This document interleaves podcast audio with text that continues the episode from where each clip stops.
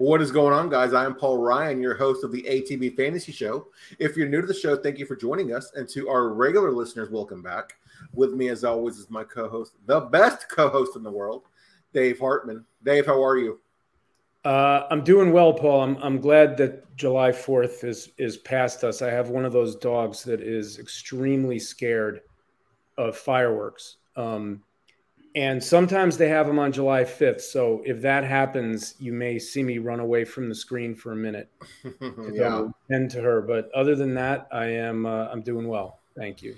I feel your pain on the dog. My, my dog was uh, he was not happy last night either. So I'm right there with you, Dave. Uh, Dave, where can we find you on Twitter, my friend? Yep, I am at Pigskin Papers. Uh, both of those P's are capitalized, and my blog where I post all my uh, NFL and fantasy content is thepigskinpapers.com. Yes, sir. Guys, I'm Paul Ryan. You can find me on Twitter at Paul underscore Ryan15.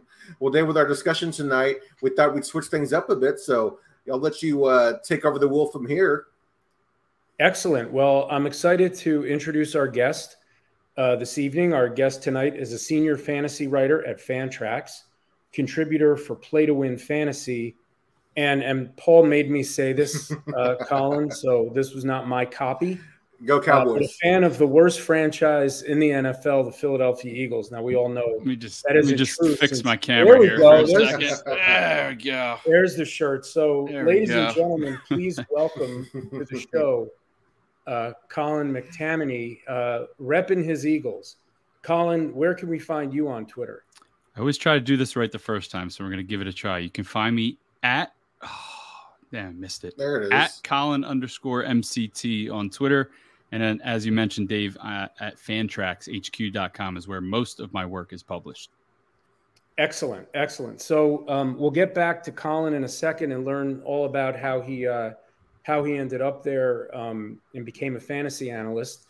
Um, and we're very excited to have Colin on the show tonight. Uh, we're going to continue our uh, division by division trip around the NFL. Uh, last week we talked about the black and blue division, the NFC North. Um, today we're going to a division that's close to my heart, the uh, AFC East. I've been a Dolphin fan for longer than either of you have been alive, probably about as long as you've both been alive, um, if you add your two lifespans together.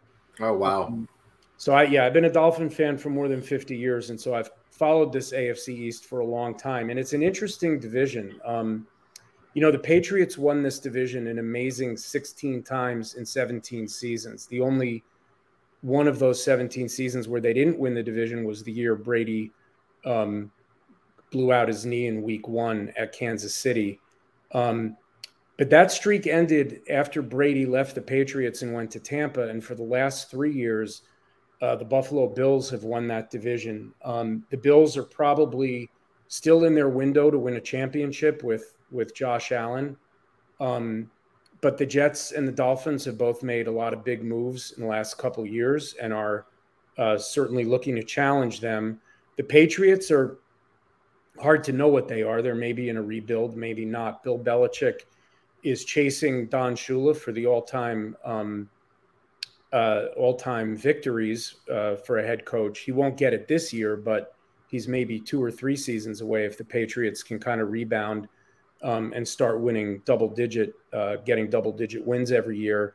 And on top of all that, Aaron Rodgers, you know, the, the sort of the the big the big uh, show in town, has gone from the smallest market team in the NFL to the biggest market team or the biggest market in the NFL, and so everyone you know is watching that um, there's also a lot of fantasy relevant players in this division. So I think this is going to be a fun episode. I think there's a lot to talk about um, for you two NFC East guys to uh, to go across conferences and, and dip into this division. So I'm, I'm looking forward to our discussion.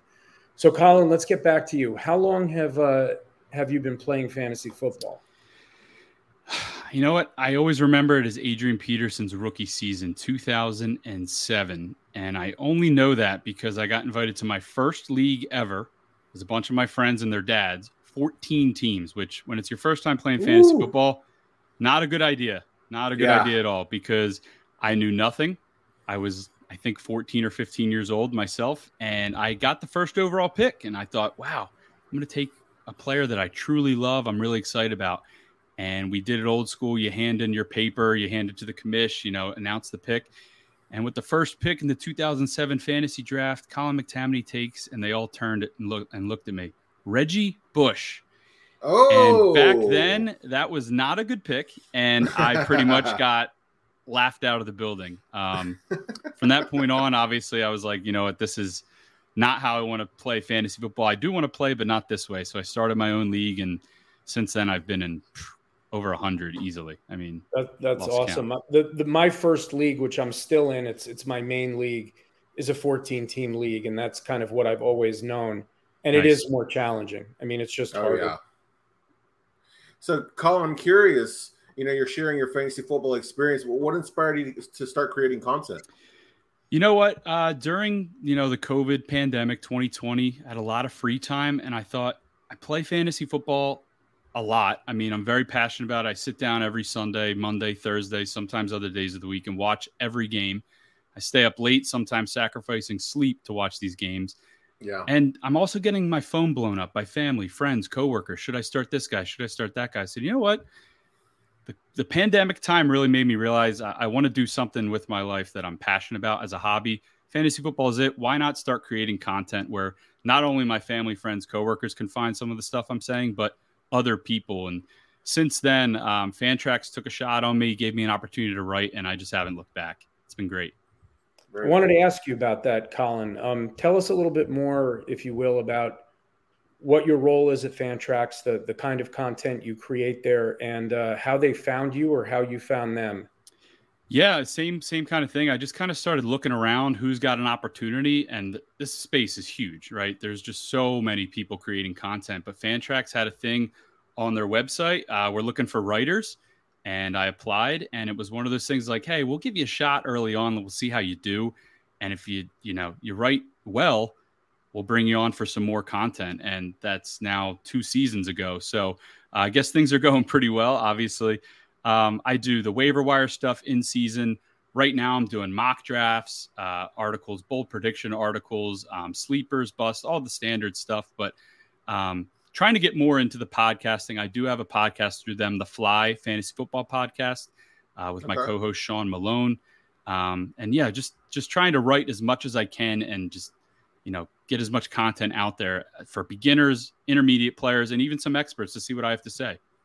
And do you do you write about redraft, dynasty, devy, like kind of all the all the different uh, modes of fantasy football? You know what? It's mostly redraft. That's that's what I'm most comfortable with. And uh, rather than you know try to write about something that I'm not comfortable with, I, I stick to what I know. So redraft is really it. There's plenty of guys at Fantrax that cover devy, Dynasty, all that stuff. So you can find their stuff at fantraxhq.com.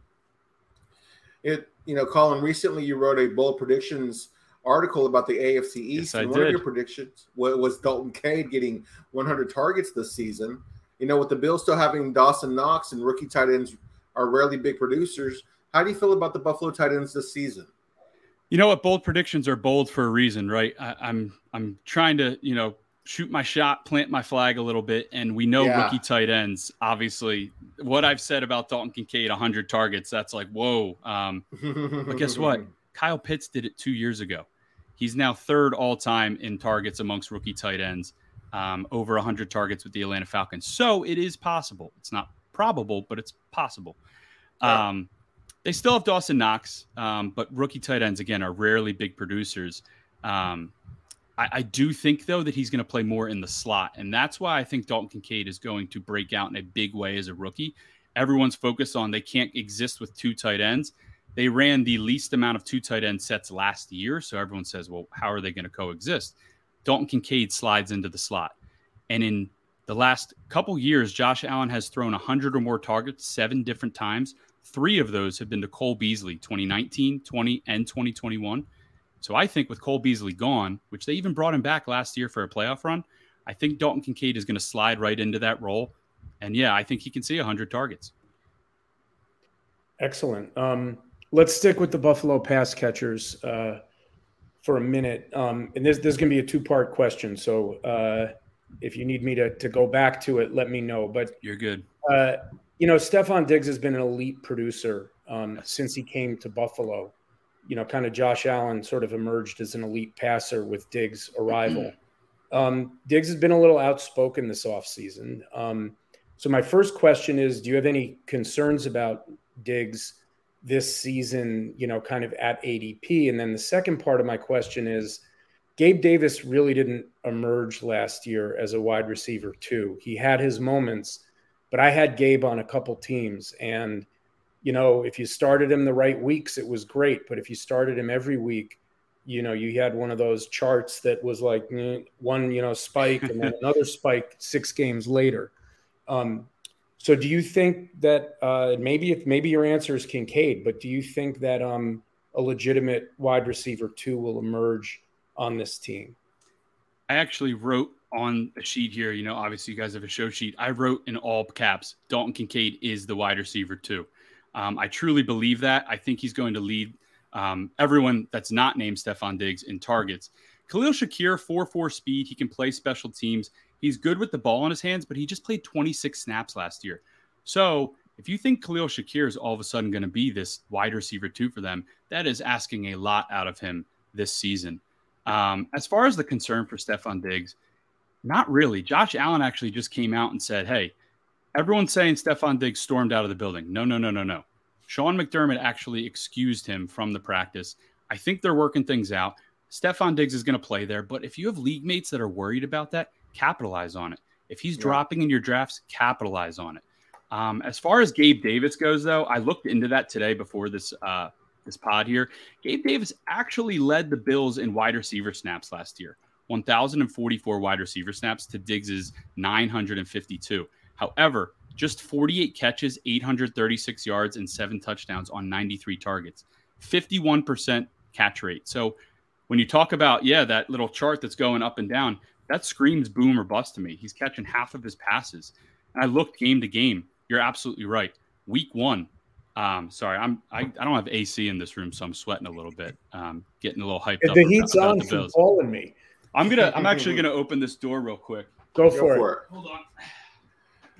Yeah, man. You know, I can't I can't speak for Colin there obviously, but Much Gabe better. Davis but yeah, this like. is no AC in in 92 degree Philadelphia, so forgive uh. me here.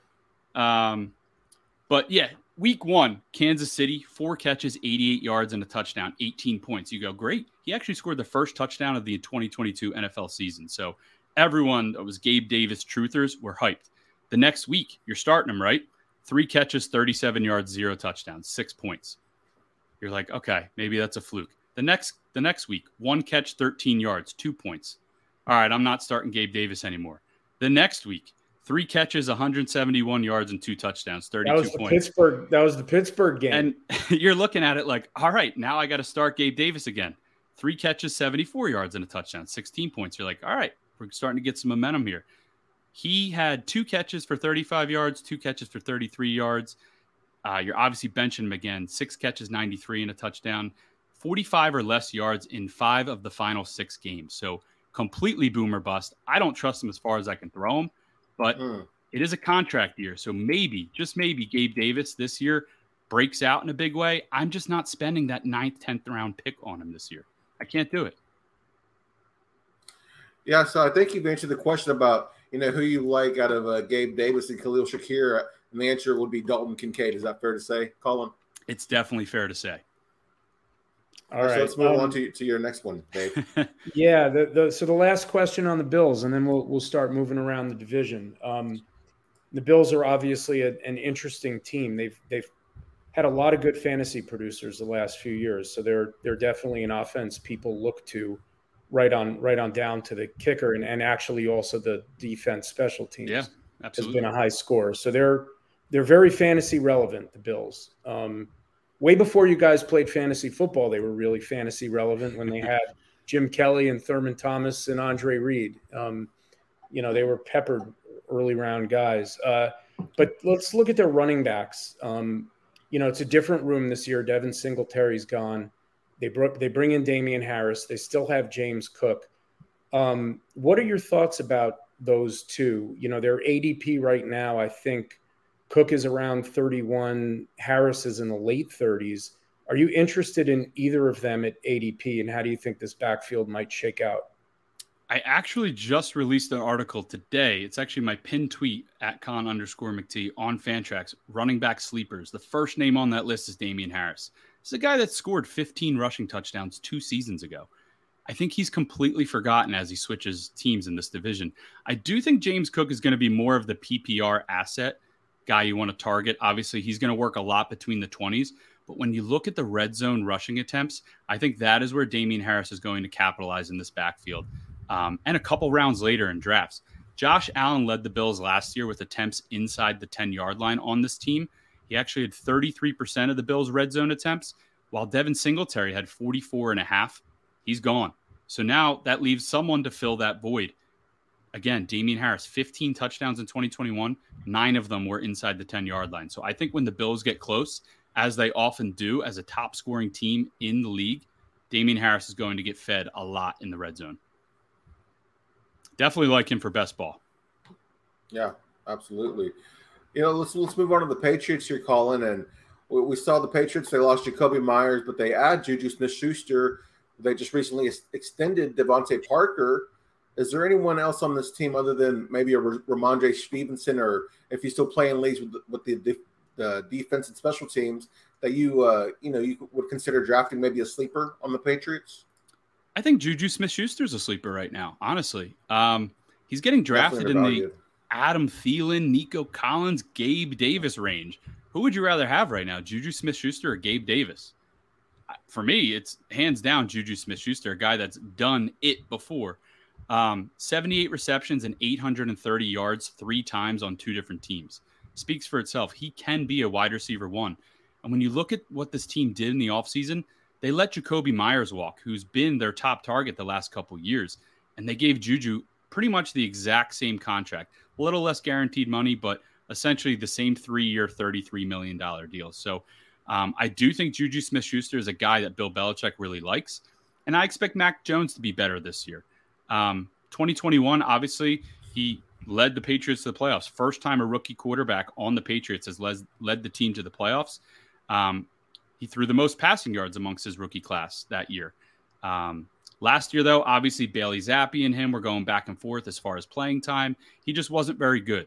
But 24% uh, target share for Jakobi Meyers in 2021, 18.7 last year for Jakobi Meyers. So I'm hoping Juju falls somewhere in that 20 range, maybe not quite the 24%. There's some other guys on the team, but hopefully he can get back to that 20% target range. And if you can get a guy like that in the 10th round against guys like Nico Collins, Gabe Davis, Boomer Bust, I'm taking Juju all day. All day. Yeah. So Paul mentioned Rhamondre Stevenson, and he's, uh, you know, obviously the most attractive fantasy target on this team. Had a pretty much a breakout year last year. Took advantage of of a couple of Damien Harris injuries. Um, you know, that was mostly a split backfield when they were both healthy. Mm-hmm. Um, his ADP is pretty high. Uh, do you think, you know, given New England's history of using multiple backs, you know, bringing a passing back, they always had someone in the James White role. Do, do you think Rhamondre is a sell high at this point, or are you all in on him? As far as dynasty goes, as far as dynasty goes, and and then just sort of a general question: Are you interested in him at his ADP, which is you know he's in the the top ten of running backs? I am all in on Rhamondre Stevenson for 2023. Um, I do think there's an elephant in the room, though. I I think they're going to sign someone. I don't know who it is. I don't know when it's going to be. I don't know how good that running back is, but they did just cut James Robinson, who they signed in free agency. It was very quick in and out. Um, they do have Kevin Harris. They do have Pierre Strong. They have Rhamondre Stevenson, but I do think they want to bring in one more running back um, to join this backfield, if not anything for training camp. Um, so Rhamondre Stevenson, though, um, when you look at last year, third most targets behind Christian McCaffrey and Austin Ekeler amongst the position, 21 touches shy of 300. Only eight running backs touched the ball 300 times last year. Um, seven of eight of those finished inside the top 14. Six of them finished as RB1s in fantasy. So I expect the same thing out of Rhamondre Stevenson this year. Um, he finished as running back 13 last year. Why? He didn't score a ton of touchdowns, only six touchdowns of the top 15 running backs in points per game, he had by far the lowest percentage of his points from touchdowns, 14%. So he's getting the volume. He just needs to get into the end zone more. I think he's going to this year because, as I said, I think Mac Jones is going to be better with Bill Bo- Bill O'Brien as his offensive coordinator. Um, there's a little bit pressure to be taken off of Rhamondre Stevenson with Mike Gesicki, Juju Smith-Schuster. Um, a lot of more, you know, eyes the defense have to keep an eye on. Um, so I think they're going to get in the red zone a lot more. As far as dynasty goes, though, and you mentioned that history of rotating running backs. Yes, I would sell high on Rhamondre Stevenson. I hate to say that because I love the player, but yeah. his value is never going to be higher. It's never going to be higher. Um, he, he's also 25 years old. This is a guy that's, you know, everyone's excited about right now, but in a short few years, he's going to be near that 27, 28 range that we get a little bit nervous about with running backs. Not a lot of touches in the college and pros, but um, age is age. I hate to say that, but uh, as far as running backs are concerned, it's going to be hard to invest in him long term because of that. So, um, if you're not in a win now opportunity in your dynasty leagues and you don't need Rhamondre Stevenson for 2023, I would sell them as high as you can right now. I think that's I like good that. advice, and I'm I'm glad you mentioned um, the possibility of them signing a running back because people seem to be forgetting the number of proven veterans who are out there right now. I mean, Dalvin yep. Cook is the big name, but Ezekiel Elliott, Leonard Fournette, Kareem Hunt, you know, there are backs out there that, you know, someone's going to get hurt in training camp or someone's going to realize they need more depth. I know all those guys want a lot of money.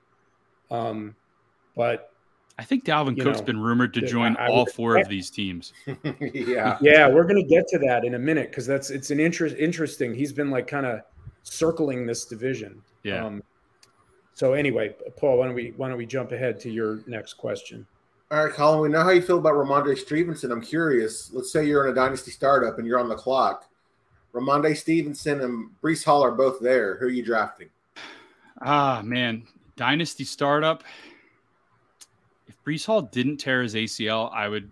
I don't think this is even a question. I'm yeah. still going to go with Breece Hall though. Okay. Rhamondre Stevenson, I mentioned, 25 years old in February. Breece Hall's only 22, and he just turned 22 in May. Um, yes. But when you look at the touches between the college and the pros, Rhamondre Stevenson only has 619 total touches since 2019. Breece Hall, 899 since 2019.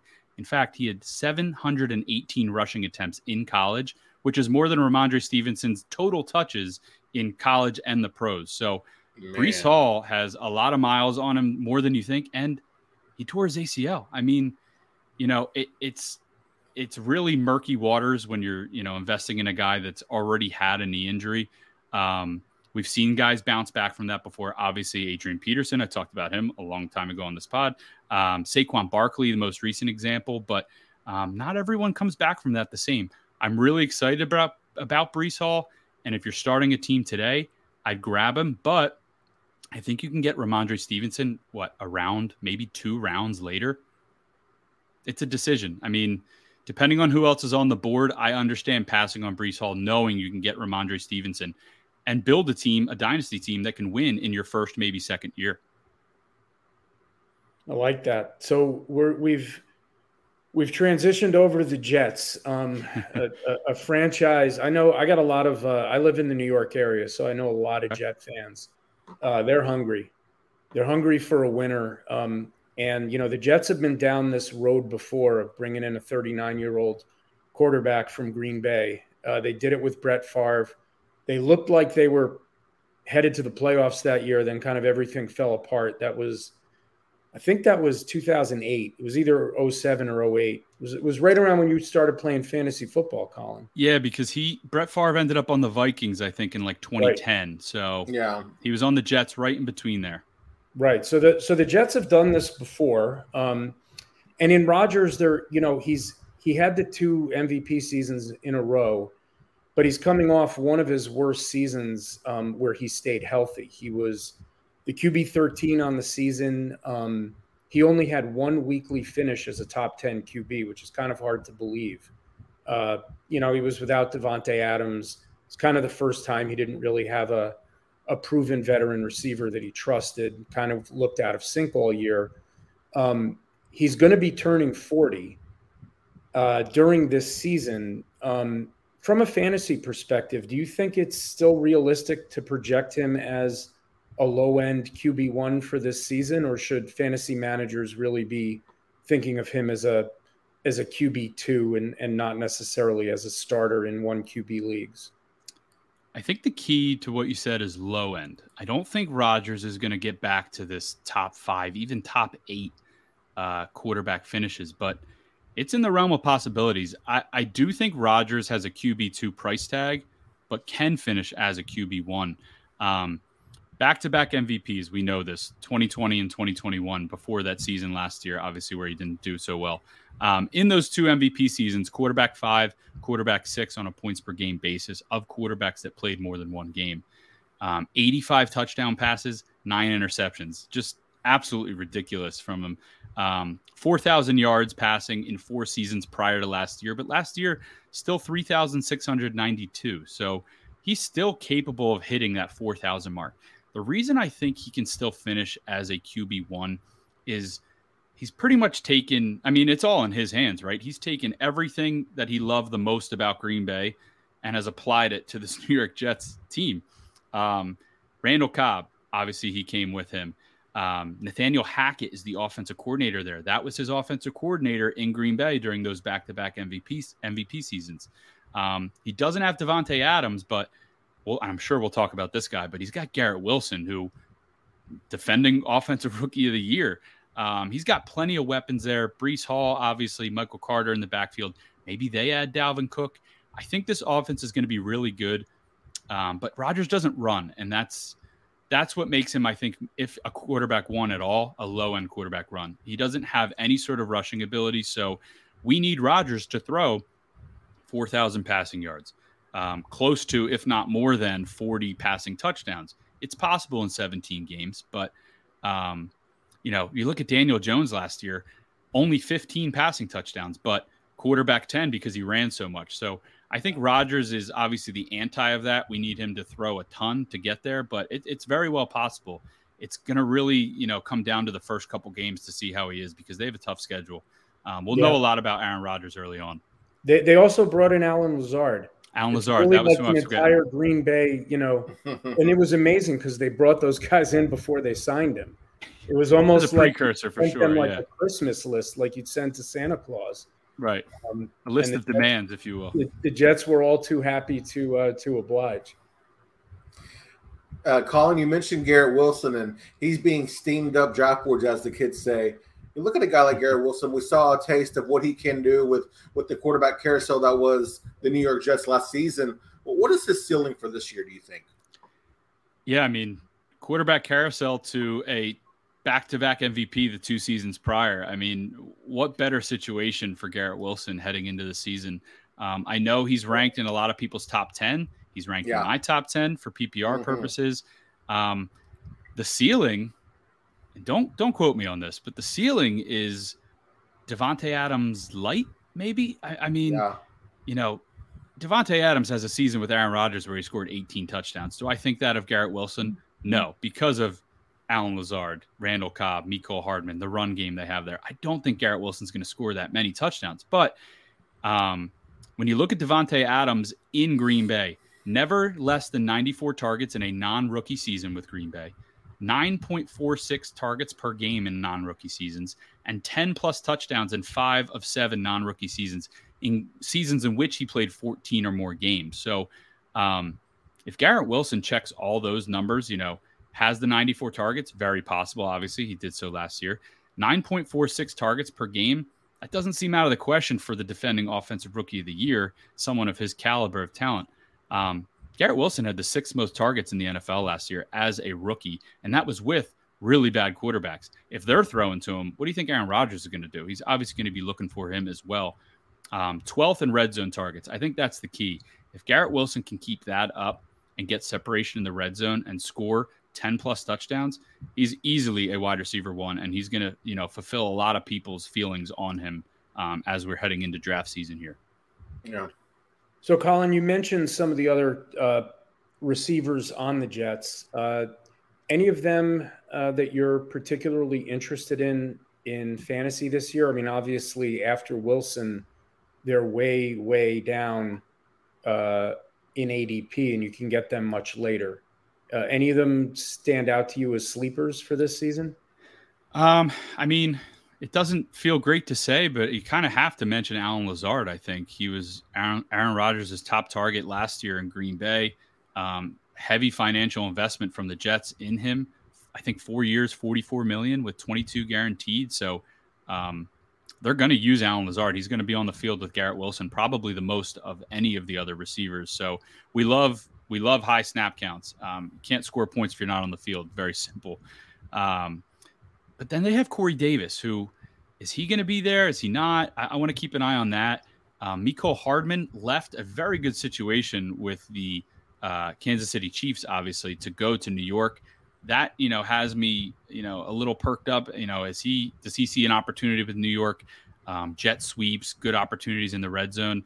I don't think any of these guys are going to be weekly starters. I think we can all agree on that. But yeah. maybe some streaming opportunities more for best ball. You know, you never know when or who's going to pop off here. So I would say no at this point. It's Garrett Wilson or bust for me. But if I had to pick anyone that I'm leaving my drafts with, you know, round 12, 13, 14, I might take a flyer on Allen Lazard. You know, one team that doesn't have any questions at receiver would be the Miami Dolphins. And you look at a guy like Tua Tagovailoa, who, when healthy, had a phenomenal year last year. I'm curious if he were to play all 17 games this year, could he lead this division in fantasy points scored? Yeah. He can also finish second and he can also finish third. I don't think he's finishing fourth, but I do think the the realm of possibilities for Tua is I mean, he's competing against Josh Allen and Aaron Rodgers first and foremost. It's going to be really hard to finish above both of those guys. Um, mm, I think if you took a straw poll right now, everyone's going to say Josh Allen is going to finish as the best QB in this division. But when Tua was healthy last year, he was really, really good um, started to show signs that he could be the guy for Miami for a very long time. But the head injuries scare a lot of people. Um, I think that's going to decide for a lot of people whether they're in or out on him. If they want to take that risk, there's a lot of guys you can get as you know, you can take Tua for the upside and maybe pair him with a Kirk Cousins or even a Derek Carr just in case um, in one quarterback leagues at least. But uh, you know, it's I, I don't know. It's it's going to be tough. Uh, they're going to throw a lot, I think, per usual. But um, Tua just has to stay healthy, and if he does, I do think he can overtake at least Aaron Rodgers. It's going to be tough though if he's not running to uh, overcome Josh Allen and what he does on the field. So you kind of anticipated the the next question here, um, and, and, it's about Tua and his head injuries. Uh, obviously, uh, there are real health concerns with Tua, and um, especially because it seems like one more head injury and you know that could be it or at least it for the season and and then mm-hmm. who knows so if you do draft Tua and you mentioned some names before um, let's say you draft him in a one QB league or or as one of your two QBs in a super flex league how good of a of a next quarterback do you think you need to get behind him to feel comfortable with your investment in Tua or as a as an alternative strategy, um, could you just draft Mike White much later as kind of just you know we don't usually see people handcuff quarterbacks. Some people have done it with Lamar after what Huntley did two years ago. You know they kind of like thought that was a decent handcuff. Turned out it wasn't because Huntley didn't do very much when Lamar got hurt again. But you don't really talk too much about handcuffing a QB. But could that be a viable strategy? Given what Mike White has done in limited action in the past. Yeah, I, I think if you're drafting Tua, and I usually play in one quarterback leagues, I think Superflex is starting to take over as the standard for a lot of people. Um, so if I'm taking Tua as a quarterback one in either of those, one quarterback league, I don't even think you really have to draft another quarterback, depending on your league size. If you do, you can probably take a flyer on the rookies. Um, Anthony Richardson stands out to me. You know, if you have Tua for the first couple games, Anthony Richardson gets his legs under him in the NFL. Something happens to Tua a couple weeks in, knock on wood here, hopefully nothing, obviously. Maybe Anthony Richardson is a guy that can start for you the rest of the season. Um, same with Bryce Young, CJ Stroud, guys like that. But quarterback is kind of deep as far as guys that can score 15, 16, 17 points a game. Um, the name Brock Purdy stands out a little bit to me um, if you're drafting Tua, but as far as two quarterback leagues go, Superflex, if you're drafting Tua, I'm leaving my draft with at least three probably four quarterbacks, and one of them is probably going to be Mike White. Um, three games of 44 attempts last year. One of them, he had 57 pass attempts, um, all on the road, by the way, um, with the New York Jets. Now he's jumping ship in the division to Miami because I think he sees, obviously, now with Aaron Rodgers in New York, more of an opportunity. God forbid, again, something happens to Tua where he can make a name for himself in Miami. Um, much better backup for Tua than Skylar Thompson and some of the other names we've seen fill in. So I do like Mike White there. I do think he's a worthy handcuff in one quarterback leagues. I'm probably not handcuffing because that's just going to clog your roster a little bit. Mike White might never start for you, and then you're missing out on those hot waiver wire ads throughout the year.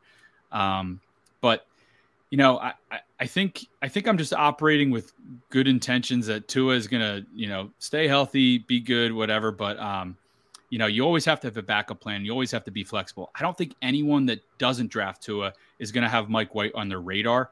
Um, so you can probably get him for free towards the end of your drafts, regardless of what format you're playing in.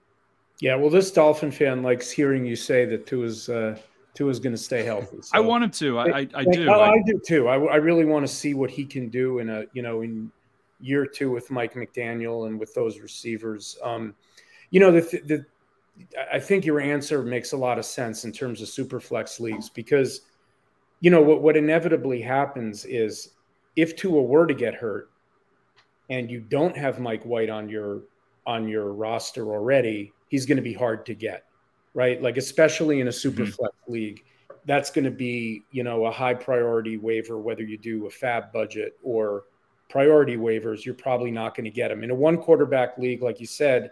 Especially if it's a ten or twelve team league, probably doesn't matter. You can pick up a Jared Goff or a or a Derek Carr, like someone who is decent on waivers. But in a super flex league, there's no one out there, and I do think if uh, I know that that's how I'm approaching like the Scott Fish Bowl, which is a super flex league. If I get Tua, and I'm not targeting him, but if he falls to me, I'm I'm leaving that draft with Mike White in the 21st round or something I'm, like I'm that. targeting Mike White anyway in Scott Fish Bowl. I'm, I'm well, drafting a, this Sunday. actually a so. good strategy. Yeah. Either way, especially because the bench is deep there. Yep. Very true. So, uh, you know, if Tua were to stay healthy, a couple of guys that would benefit are obviously Tyreek Hill and Jaylen Waddle. You look at those two those two receivers, Colin. Are, is that the best wide receiver duo in the NFL?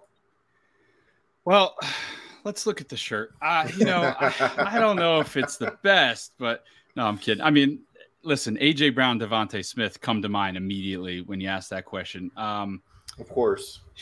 I mean, the Bengals, Ja'Marr Chase, Tee Higgins, um, Deebo Samuel, Brandon Aiyuk. There's a lot of teams that have a wide receiver one and a wide receiver two, but we know that wide receiver two is a wide receiver one on probably 20 other NFL teams. Um, so best, I think, I think those two can finish the best amongst the names I just, I just said. Um, if I had to bet on a pair of teammates to both finish as wide receiver ones, I'm probably going with the Miami Dolphins pair because I think they're going to throw a lot more than the Philadelphia Eagles. We saw them run a ton last year. Um, Tua is not as mobile as Jalen Hurts, of course. Um, the Bengals would probably be a close second, um, but they have Tyler Boyd. Uh, they just signed um, Irv Smith Jr. at tight end, so they have some more options in the pass game. I don't know what's going on with their running back situation as of now, but um, Tee Higgins, if he stays healthy, is a legitimate threat to finish as a top 12 wide receiver as well. Um, but if I leave my drafts with Jaylen Waddle as my wide receiver one, I'm I'm happy.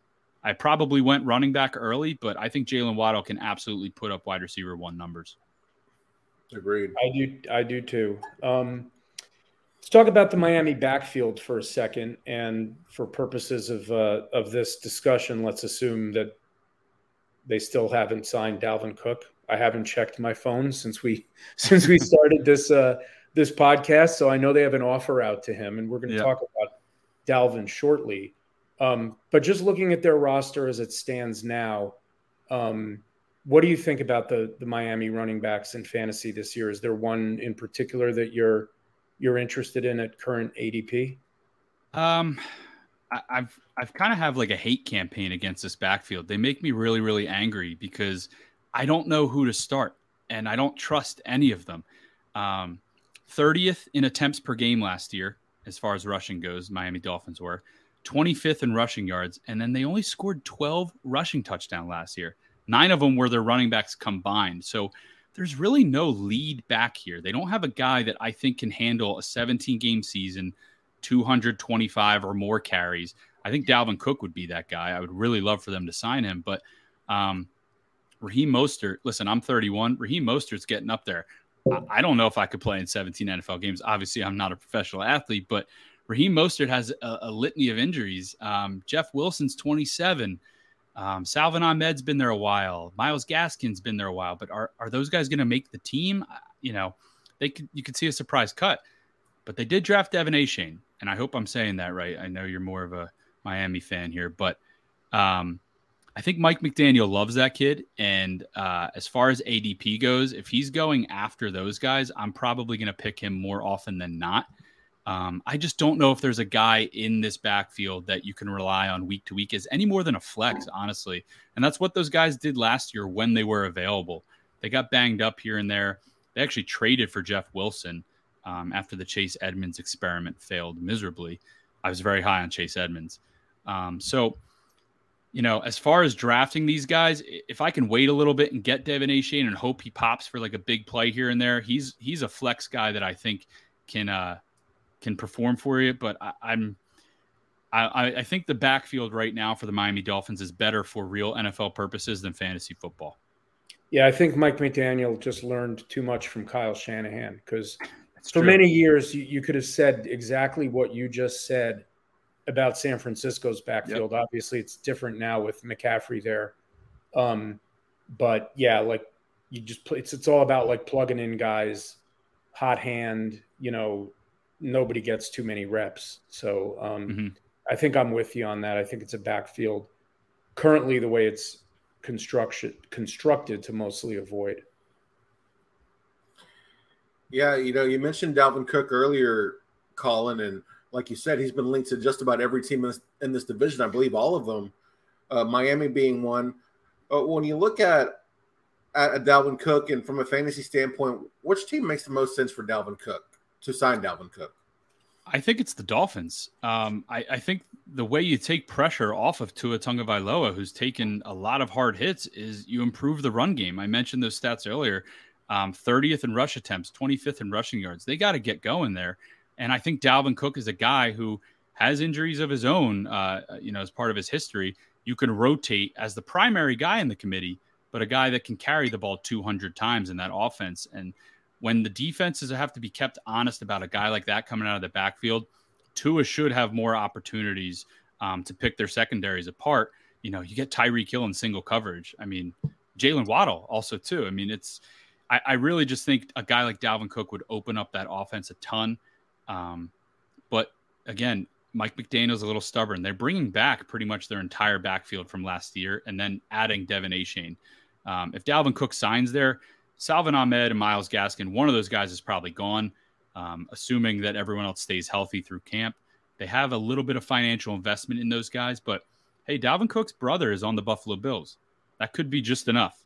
Um, Bill Belichick, you know, he, he's one of the best recruiters in the NFL. Um, he's one of those guys that can convince you to put the Patriot logo on your helmet and play for him for a year or two. Um, so I could see that. The Jets also make a ton of sense for me because Breece Hall is not healthy as of, as of now. Um, we need to see him in game action. They were rumored to want to go after Jahmyr Gibbs in the first round of the draft this year. So that, you know, raises an eyebrow a little bit for me. Is Michael Carter good enough? Then they drafted Izzy Abanikanda in the third round. Um, I think it was the third round. So they added to their backfield. Um, a guy like Dalvin Cook's now available. Maybe they add him. So I would think the Dolphins would be the best for NFL purposes and fantasy purposes, but none of those teams would shock me at this point if they signed Dalvin Cook. Do you think he? It sounds like you think he will end up in this division, like more, more than fifty percent. Yeah, yeah, I do, I do as well. Um, let's talk about another big name free agent that's still out there, which is DeAndre Hopkins. Um, I've seen him linked to the Patriots potentially uh, and some other teams. I think it's less likely he ends up in this division than with Dalvin Cook. But um, which team in this division do you think makes the most sense? I mean, obviously, someone's got to fit him, fit his salary. um, which is harder than fitting Dalvin Cook's salary. But um, is there a team in this division you think makes uh, sense for Nuke Hopkins? Yeah, I think salary aside, which a lot of people forget to look at those numbers. They just look at, you know, the potential for fantasy football. It's so hard to separate real NFL and fantasy sometimes. And, and this is where a lot of people get tripped up because of the contracts. Um, as far as this division goes, salary aside, I think the Patriots make a ton of sense. Um, I think you can put Juju Smith Schuster in the slot primarily and have Nuke outside. I think that would work a lot or really well, um, especially for a guy like Mac Jones, who they need to know if he's the guy or not. Um, so developmentally, I think he would fit best the best there. But Nuke wants to win. I don't know if you're going to win with the New England Patriots, which leads me to the Buffalo Bills, who kind of neglected the wide receiver position this offseason. They have Stefon Diggs, who's a little disgruntled. They have Khalil Shakir, that's great. Um, they did draft a guy, Justin Shorter, out of Florida, um, but fifth, sixth round draft grade. Um, they they obviously brought in Dalton Kincaid, but he's a tight end, maybe plays in the slot. So you know, if you could tell me um, Nuke's going to line up on the outside and steal snaps from Gabe Davis, sign me up. I, I love that. Um, you could even try to trade Gabe Davis maybe to, you know, out of the conference to the New York Giants where he's familiar with their GM, their head coach, obviously Brian Daboll. Um, that's an idea I had there. Um, but as far as where he's going to go, you know, I mentioned Dalvin Cook probably going to go to the AFC East if I had to bet. I think DeAndre Hopkins is going to end up with Patrick Mahomes in Kansas City. That just is a gut feeling of mine. Um, they kind of neglected the wide receiver position a little bit too. Obviously, they let Juju go. They let Tyreek Hill go the season prior.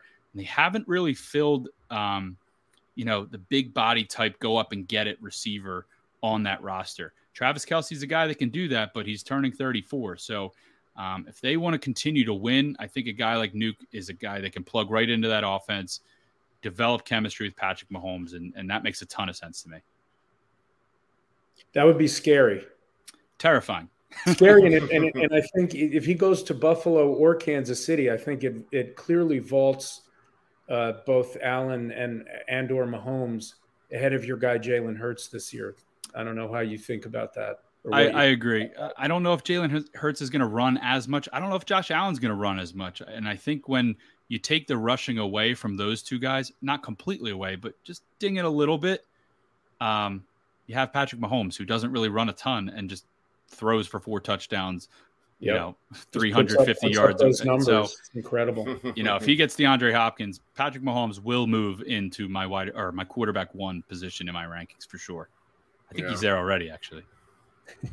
One A, one, one A, yes, one, one with like a cap. We put it in bold as painful as that would be to rank him over Jalen Hurts, especially after they uh, won the Super Bowl.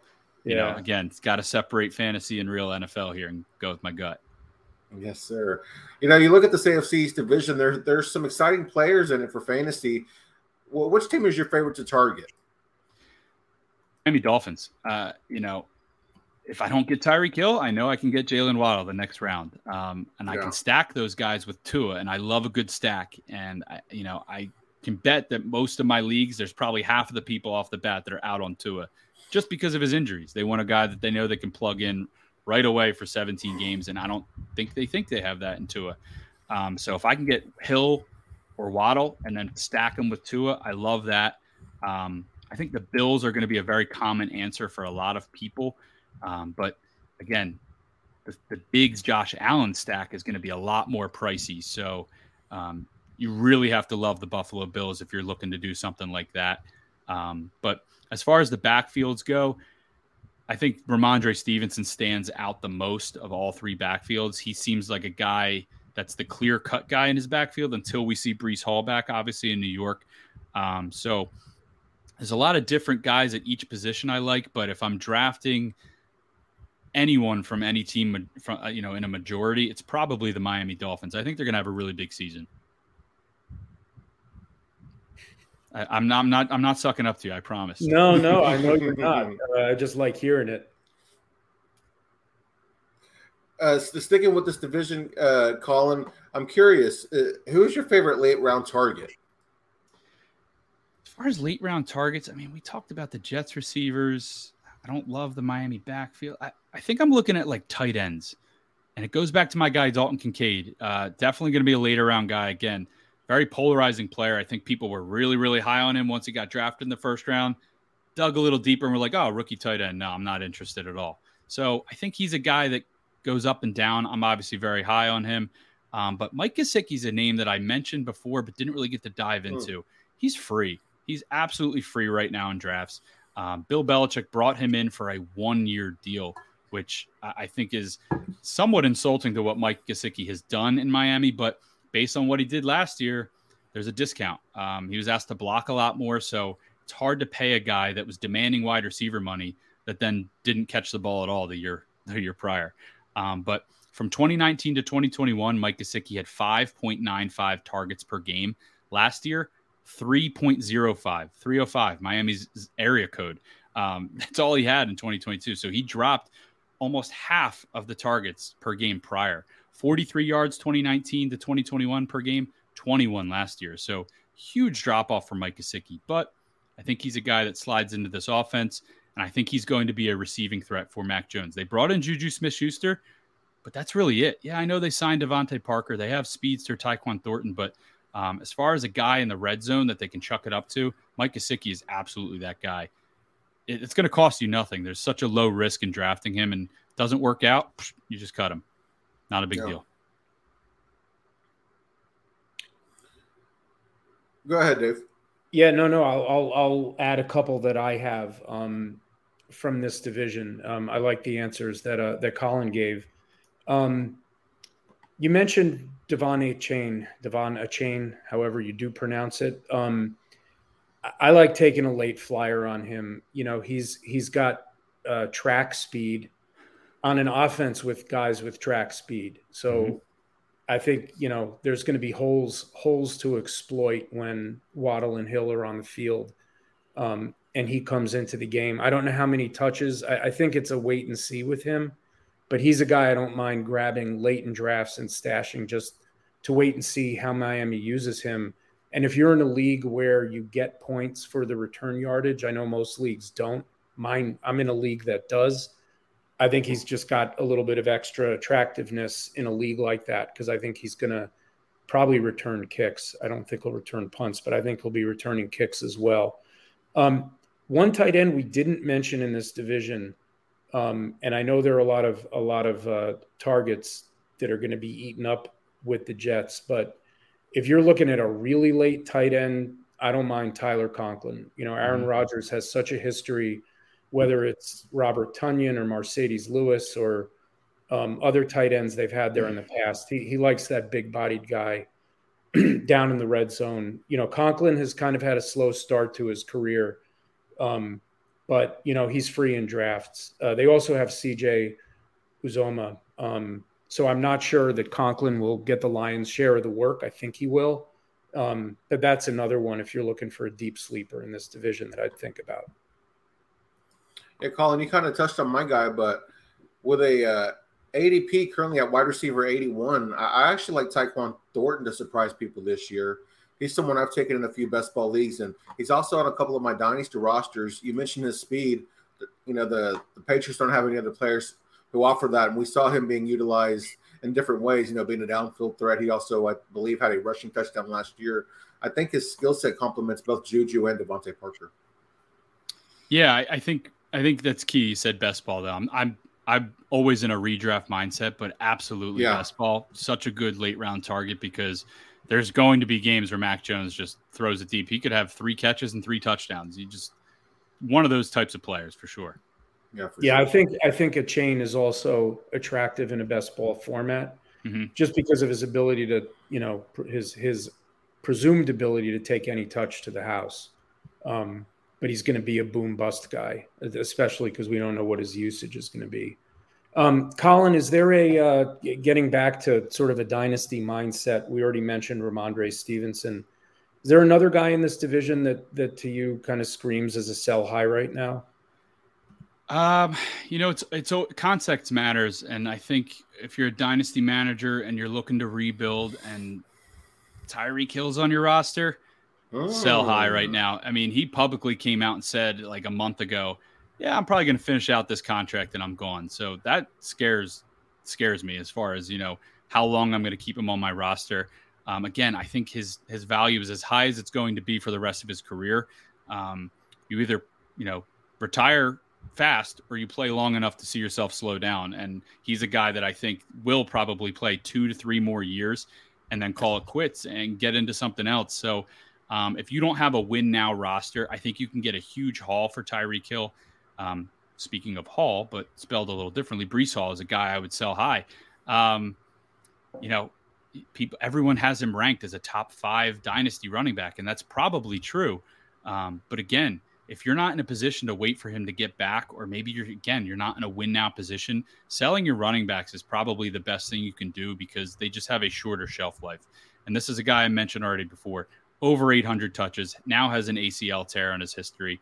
Um, if there's a guy out there in your league or girl that wants Breece Hall on their roster that thinks they can win in 2023, see what you can get for him because I'm doing everything I can to get 2024 picks because there is a receiver, whether you know it or not, Marvin Harrison Jr., if you watch Ohio State, that is coming out. And if you can load up on 2024 first picks, first round picks, I'm prepared to sell the house for whatever I can do to get him on my dynasty rosters. Oh man, okay. Which is amazing okay. when you consider the receivers that have come out of Ohio State the last two years. Talked about one of them already, yeah. And the best is still yet to come. Exactly, it's, uh, it's crazy. It is pretty crazy. Well, my answer for this question was also Tyreek Hill, um, for a lot of the reasons you said, including the public comments he's made about when he wants to stop playing football. Um, and I also thought about Stefon Diggs maybe at this point in his career. Um, mm-hmm. And I don't want to read too much into his, you know, his public comments, but I think that uh, his his run is like a top three or four wide receiver, maybe maybe one one or two more years of that at most, and then I would expect right. to see him slow down some. So if if you're in that kind of rebuild and you have Diggs, you can probably still get an awful lot for him. I would think. Yeah, Colin, you might want to cover your ears because my guy, my guy is uh, to sell high as Rhamondre Steven, uh, Rhamondre Stevenson uh, as the saying goes, you love the player, hate the ADP. Rhamondre right now is being drafted as the RB12, and I'm worried about his role in the passing game. He did have over 65 receptions last year. However, he he only had four games where he had 30 or more receiving yards. With a healthy Ty Montgomery and Pierre Strong, I don't see Rhamondre getting that that many receptions again, especially if he's inefficient with his opportunities. Yeah, I, I, mean, he's a guy that I really like more for redraft. Um, but again, I, I, don't think his value, like you just said, is ever going to be higher in Dynasty. Yeah. So um, now is definitely the time to sell, as hard as that may be. But you hope to have other running backs on your roster that can fill the void, um, however large or small that may be, especially in right. PPR. Well, uh, sticking with the AFC's division, who do you think is going to bust? Maybe maybe ADP bust or just not meet expectations, Colin? Um, I mean, I love all the receivers, Diggs, all the top receivers, Hill, Waddle, Wilson. All the Patriots receivers are going low enough that I don't know if they're considered bust. I mean, Aaron Rodgers is an obvious candidate, but I don't think anyone's drafting him too high anyway. I mean, in a one quarterback league, I know last year I had Tom Brady on a couple of my rosters. He set the NFL record for most pass attempts in a single season, but he stunk for fantasy football. So um, he was an easy cut early on, which is crazy to say. Aaron Rodgers could find himself in the same position. So I could see him as a bust. If you're again, I'll say it again, if you're relying on the Miami running backs to lead you to the you know promised land in fantasy oh, football, I, am not into it. I think they are flex at best across the board. Um, I'm going to keep an eye on them in training camp. And obviously, if Dalvin Cook goes there, my my mindset changes completely. But um, if you're waiting and doing the zero RB thing, and oh, I got Jeff Wilson as my RB two, uh, okay, I, I hope I play you this in your league. so my answer for this one, Paul, and I, I, hate to say it, but it's it's Tua, and I, I think if he stays oh, healthy, oh, wow. Well, I think if he stays healthy, he won't be a bust. But I think if you're drafting him the injury risk is high enough that the bust bust risk is high enough. And yeah. you know, and then there's sort of the lingering before last season, he hadn't really shown um he hadn't really shown an ability to be a consistent QB1 uh, for multiple weeks. Now they I think bringing in drafting Waddle and bringing in Tyreek Hill has made obviously it's going to make any quarterback a lot better. Um, I don't think Tua is going to bust this year, but I do think he's fairly expensive in drafts. Um, you know, he's going as a top 10 quarterback, kind of at the bottom of the top 10, but he is going as a top 10 quarterback. And in super flexes, that means he's going in the second or the third round. In a, in a one QB draft, he's not that expensive for all the reasons we spoke about before. I just think the bust risk is high with him because of the health concerns. I don't know if that's sort of the answer you were looking for. I think you were probably thinking more just who's a player that injury aside might might just disappoint. But for me, the answer on this one, unfortunately, is Tua. That doesn't mean I won't draft him. I will. I'll yeah. just take I'll just take the precautions we talked about earlier if I do draft him. I no, do have Dave, one. Bus- oh, go I ahead. have one more to add. I'm sorry. Um, yeah, you're I fine. I think Breece Hall is, is another guy mm. thinking of injuries.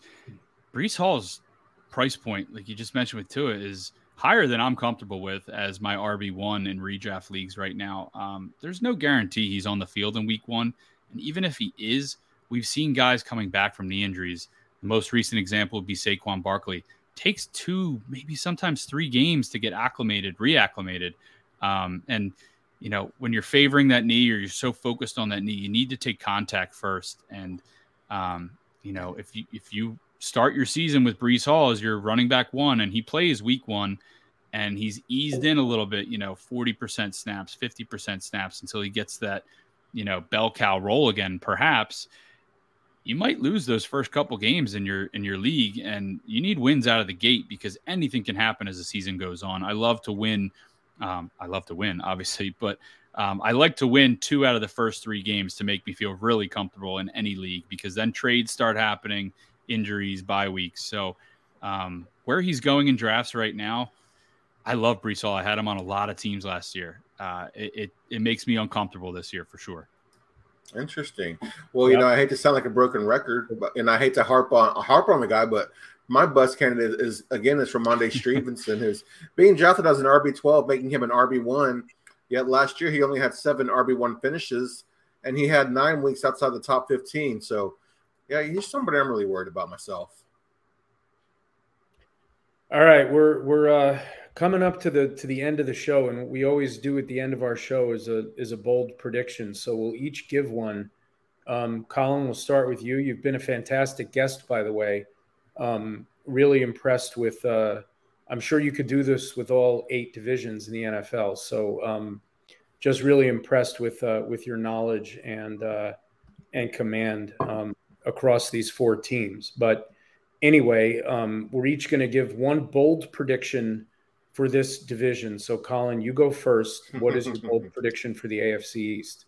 Yeah, I mean, I think my bold prediction article for the AFC East is what led Paul to reaching out to me in the first place for the show. So, this is you're speaking my language here.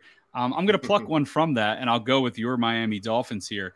My bold prediction for the Miami Dolphins and for this division, and you can apply it to fantasy football, is that Tyreek Hill will be the first NFL wide receiver to reach the 2,000 yard mark. Um, he was third in targets last year, had 170. Um, I, I, fully expect that to happen again or come close to. Um, the Miami Dolphins were 11th in pass rate. He had a 30% target share last year on the Miami Dolphins with Jaylen Waddle alongside of him. That is just ridiculous. And that's with multiple quarterbacks. They just know who the guy is on that offense. Um, I fully expect that again. If he hits exactly 2,000 yards in 17 games, that is 11.7 points per game from yardage alone. When you consider that he's going to obviously score touchdowns and be catching the ball in PPR leagues, he, he can be the overall wide receiver one on a points per game basis. Something he's never done, by the way. Um, even in Kansas City, he's always been second fiddle to somebody. So um, I would love to see that from Tyreek Hill this year. And I think if any receiver can do that, he's definitely in the top three of names that come to mind. Yeah, he you know he was on pace for 2,000 yards last mm-hmm. year. Um, you know he was ahead of Justin Jefferson in yardage till about week eight or nine, and then mm-hmm. you know Tua missed games and a couple cramps and here Eddie, and there. Teddy got hurt, and ultimately he fell off the pace. The the one the one uh, reason I think that might not happen, well, there's First of all, it's never happened, so that's one. yeah, reason. that, there's one. That's but why another one is I think Miami's defense is going to be significantly better this year, and I think they may have fewer games like that Baltimore game last year, like where he and Waddle both had over 190 yards, and it was just crazy mm-hmm. shootout in the second half. You know, I think they may they may be a team that plays a little lower scoring this year because their defense is going to be better. They they made a lot of improvements, including bringing in Vic Fangio, um, in addition to Jalen Ramsey, and you know now getting a full year with Bradley Chubb, who hopefully will play better. Bringing in David Long, so you know that doesn't mean that that Tyreek Hill can't get two thousand yards. They just may might be in in a little bit fewer shootouts. Mm-hmm. Um, my bold prediction for this division is that this will be the last year that Bill Belichick coaches the New England Patriots. Wow. Now, I'm not saying it's the last year he'll coach in the NFL because I think he cares about that record. But I've been reading more and more about a, a bit of a frayed relationship with him and Robert Kraft. Kraft wants to win. I don't see Belichick going through a rebuild at his age and with his stature and with the level of success he's achieved. I think maybe the Patriot, maybe they're always just going to be good when Belichick is coaching them. But I think if they're, you know, seven and 10, six and 11, finish last in this division this year, I could see an amicable divorce and Belichick going to some starved franchise to get the record. Um, now, is that a trade like Sean Payton? Or do they just Something. let him go? Yeah, yeah, yeah. I mean, I guess he'd still be under. It depends how he leaves. It, I guess it would depend on the circumstances of how he would leave the Patriots. And this is a bold call because it's unlikely to happen. You know, he's likely to end his career as the Patriots coach, never coach anywhere else, and get the record as a Patriot. I think that matters to him. I think it matters to the organization. I think it matters to Bob Kraft. But I could see if things do not go well again this year after last season, and really since Brady left. You know, I mean, the, the one playoff game they played since Brady left, the Bills ran them out of the building like I've never seen in an NFL game. I mean, the Bills like threw a perfect game against them, right? So it's been a pretty bad three years um, in the post Brady era for Belichick. And so that's my bold call. I don't think it's going to happen, but that's why we call it the bold call segment. Mm-hmm. Paul, what's your bold call for the AFC East this year? Man, compared to you guys, I don't know how bold this is, but I, I think three teams from the division will make the 2024 playoffs. Buffalo Bills, uh, New York Jets, and the New England Patriots will be the teams to make the playoffs. The Miami Dolphins will just miss out, Dave. That's bold. Yeah. I like it. I mean, I don't like it, but I like it. they, they'd almost have to blow it up at that point. I mean, I know they gave Tua his fifth year option, but if they don't make the playoffs, I would have to imagine something went wrong there.